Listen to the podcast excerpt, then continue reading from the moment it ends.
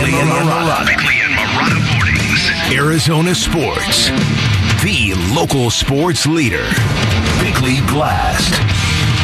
Thank the basketball gods. The Scott Foster curse is over. Chris Paul is no longer the subject of a grand conspiracy theory, and maybe we can all put this ridiculous obsession to bed. But there was something more notable that happened last night to Paul, the future Hall of Fame point guard.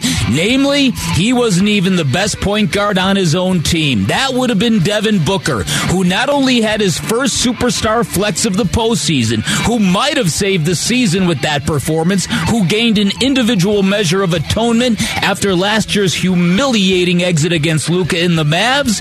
But Booker took over point guard duties in the third quarter, and it changed everything. It sped up a stagnant offense, it created spacing and open three point shots. In short, it changed the game. While Paul had a nice finish in game two, I believe we're all seeing the same things here. This team is vulnerable with him running the point guard He's about to turn 38, and with all due respect to his greatness, he takes way too long to get the offense moving. And if you want proof, before the game, veteran broadcaster Craig Fouhy was doing a live shot saying the Suns were going to try to pick up the pace. Russell Westbrook was standing nearby. He overheard Fouhy and shouted, Good luck with that!